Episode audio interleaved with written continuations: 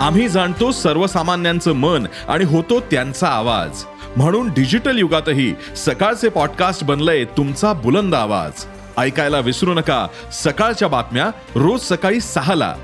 E सकाळ dot com आणि भारतातील सगळ्या अग्रेसर पॉडकास्ट स्ट्रीमिंग प्लॅटफॉर्म्सवर उपलब्ध.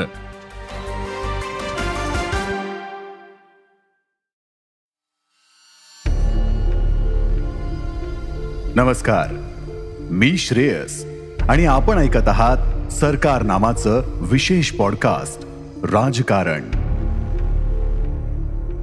बिहारमध्ये प्रचंड राजकीय अस्थैर्य माजलं होतं. विषम वाटपामुळे ग्रामीण भागात असंतोष धुमसत होता. तर शहरात जीवनावश्यक वस्तूंच्या किमती आकाशाला भिडलेल्या होत्या. त्या काळात गुजरातमध्ये विद्यार्थ्यांचं आंदोलन पेटलं होतं. या घटनांनी बिहारमधील विद्यार्थ्यांनाही प्रेरणा मिळाली. त्यांनी बिहारमधल्या गैरकारभाराबद्दल आंदोलन सुरू केलं. कम्युनिस्ट पक्षाच्या झेंड्याखाली डावे गट महागाई विरुद्ध एक आले होते. त्यांनी निदर्शनं सुरू केली. त्यांचा लढा पाहून अखिल भारतीय विद्यार्थी परिषद देखील आंदोलनाच्या स्पर्धेत उतरली. अभाविप आणि बिगर कम्युनिस्ट गटांनी एकत्र येत स्वतःचं एकजुटीचं व्यासपीठ म्हणजेच छात्र संघर्ष समिती स्थापन केली.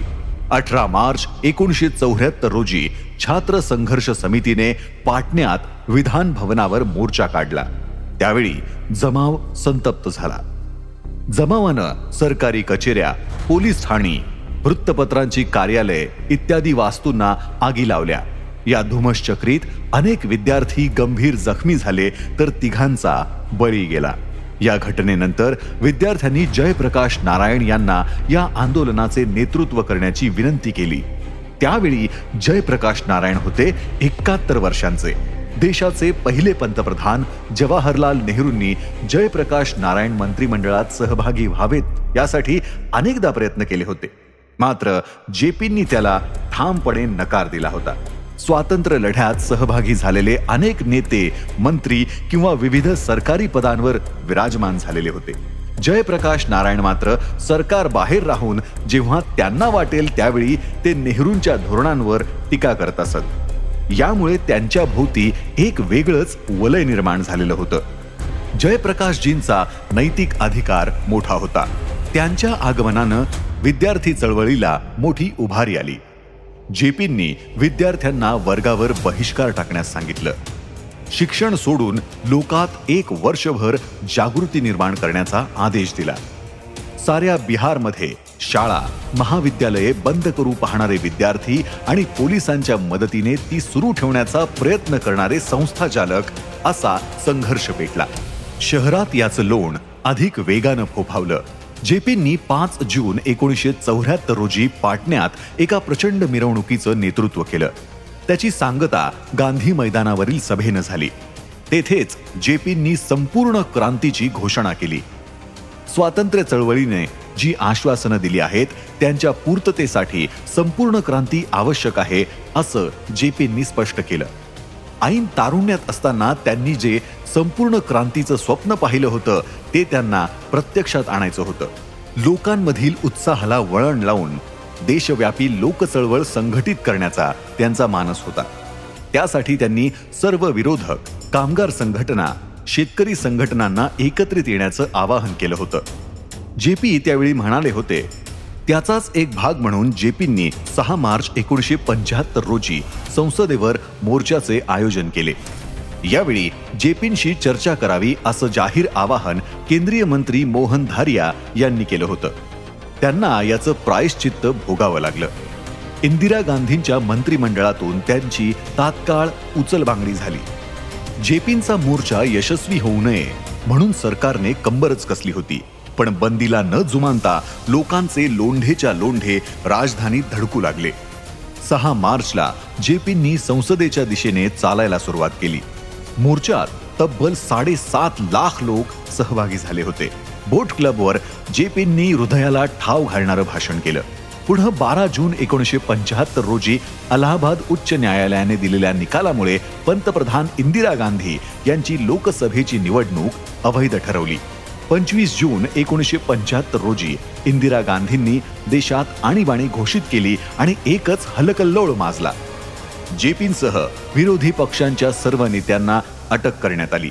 वृत्तपत्रांवर बंधने लादण्यात आली. यावेळी देशभरात सुमारे छत्तीस हजार जणांना मिसाखाली अटक करण्यात आली होती.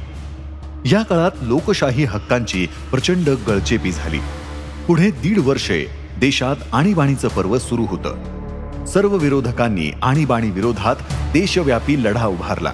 भारताच्या लोकशाही इतिहासातील हा काळा कालखंड मानला जातो.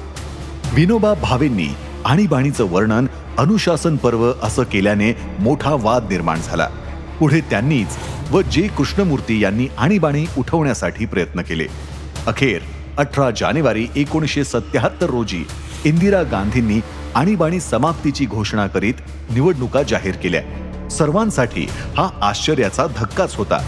आकाशवाणीवरून देशाला संबोधित करताना तत्कालीन पंतप्रधान इंदिरा गांधी म्हणाल्या होत्या यानंतर अवघ्या चारच दिवसांनी तेवीस जानेवारीला जयप्रकाश नारायण यांच्या नेतृत्वाखाली जनता पक्षाच्या स्थापनेची औपचारिक घोषणा करण्यात आली.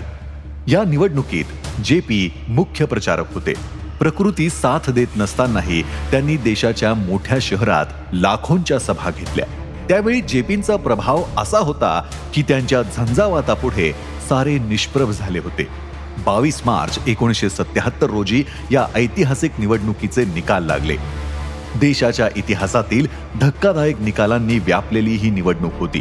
प्रत्यक्ष पंतप्रधान इंदिरा गांधी सुरक्षित अशा रायबरेली मतदारसंघातून पराभूत झाल्या तर शेजारी अमेठीत संजय गांधी यांना साधं नामोनिशाण नसलेल्या विद्यार्थ्यानं हरवलं.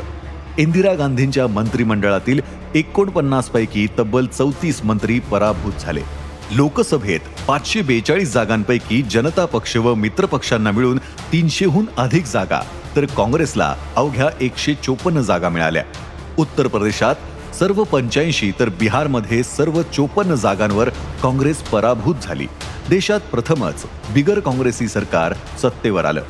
पण सुरुवातीपासूनच पंतप्रधान कोणाला बनवायचं यावरून जनता पक्षात संघर्ष झाला.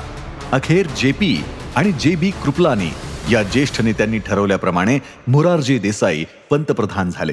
अंतर्गत वादामुळे जनता सरकारचा हा प्रयोग फार काळ चालला नाही. अवघ्या सव्वा दोन वर्षात सरकार कोसळलं. पुढच्याच निवडणुकीत इंदिराजी पुन्हा सत्तेवर आल्या. दहा जानेवारी एकोणीसशे ऐंशी रोजी त्या पुन्हा पंतप्रधान बनल्या. याच घडामोडीतून जन्म झाला भारतीय जनता पक्षाचा. एकोणीसशे एकोणऐंशी ऐंशीच्या लोकसभा निवडणुकीत पराभव झाल्यानंतर जनता पक्षातून पूर्वाश्रमीचे जनसंघाचे लोक बाहेर पडले. सहा एप्रिल एकोणीसशे ऐंशी रोजी श्री अटल बिहारी वाजपेयी यांच्या अध्यक्षतेखाली भारतीय जनता पक्षाची स्थापना झाल्याची घोषणा करण्यात आली. या पक्षातील सर्व प्रमुख नेते व कार्यकर्ते एकोणीसशे सत्याहत्तरच्या आधी जनसंघात होते. पुढे एकोणीसशे चौऱ्याऐंशी मध्ये भाजप लोकसभेची पहिली निवडणूक लढली. त्यावेळी पक्षाचे केवळ दोन खासदार निवडून आले. मात्र या पक्षाच्या नेत्यांनी कार्यकर्त्यांनी कधीच हार मानली नाही. कुशल संघटन बिगर काँग्रेसवाद घेऊन पुढे निघालेल्या भाजपने आज देशातील सर्वात बलवान पक्ष म्हणून ख्याती मिळवलेली आहे. अशा प्रकारे राजकीय उलथापालथीचं हे दशक ठरलं.